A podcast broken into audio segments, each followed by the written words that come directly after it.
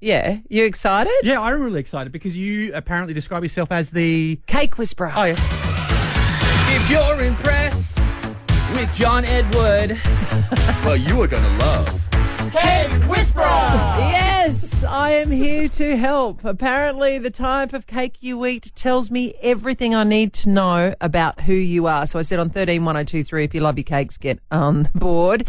Kirsty from Oakton's called up. Hi, Kirsty. Good morning, everybody. How are we today? Good, thanks. Excellent. All right, Kirsty, what sort of cake do you like?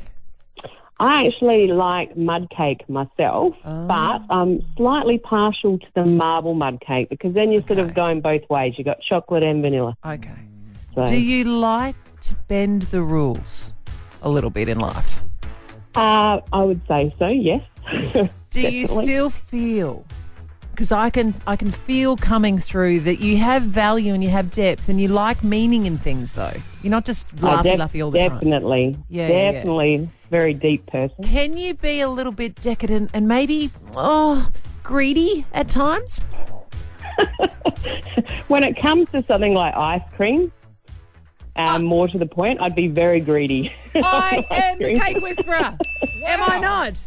Kirsty, am I the cake Definitely. whisperer? Thank you very No, much. you are definitely 100% the cake whisperer. I'd pay you any time. Excellent. to Well, you whisper stay in my there ear because I'm going about to take cake. this on the road. If I Don't can get another encourage one. her, here we Kirsty. go. All Okay. right, Beck from Hewitt's rung up. Good morning, Beck.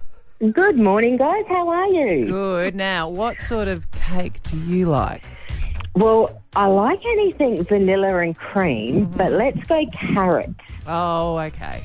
Oh, okay. I can feel this coming Oh, through very shut strongly. Okay. All right. do you secretly wish to be more healthy than you are? Uh, absolutely. Are you prone maybe or to a little bit of denial at times? Uh, yes.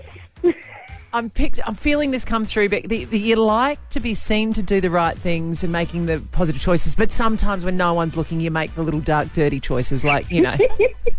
In the cupboard? yes, yes. Am I right? you are right. what? That is outrageous. I am the cake whisperer. well done. Thank you very much. Do you know what? I would completely love to take all the credit. It's Beth Preston's written an article in the Times, and I'm just ripping it off him. Oh, of course he has.